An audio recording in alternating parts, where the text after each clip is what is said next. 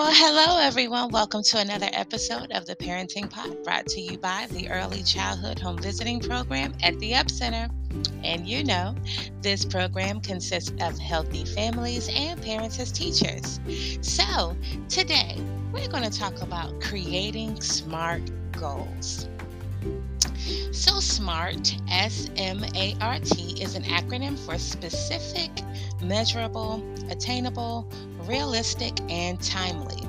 This acronym has been used in a variety of ways by the education and business worlds, emerging organically over time between the 1940s and the 1990s. So, a variety of research studies indicate that using this approach leads to greater improvement in performance and a greater likelihood of goal achievement.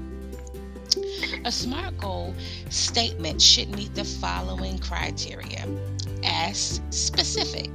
The action plan should answer the six W questions What do I want to accomplish? Who is involved? Where is the location?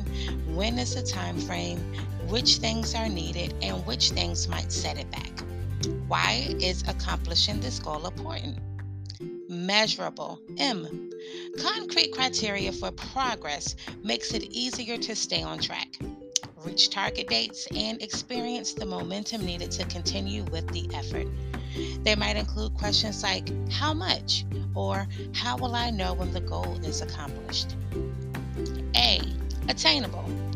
A plan and a time frame can make goals that make may have seemed far away and out of reach eventually move closer and become attainable. Not because the goals shrink, but because the person grows and expands to match them. R. Realistic. The objective must be something toward which the person is both willing and able to work, but it is also needs to be something believable. A goal can be both high and realistic, or it can be small in scale. The important thing is that every goal represents substantial progress. And lastly, T, timely. This provides a sense of urgency. If a goal is anchored within a time frame, the unconscious mind begins working on the goal. So, over time, the SMART acronym evolved into SMARTER with the addition of exciting and recorded.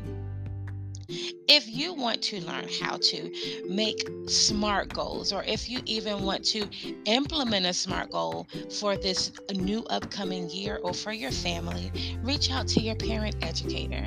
We are here to help you obtain all your goals, not only as a parent, but in your personal life as well.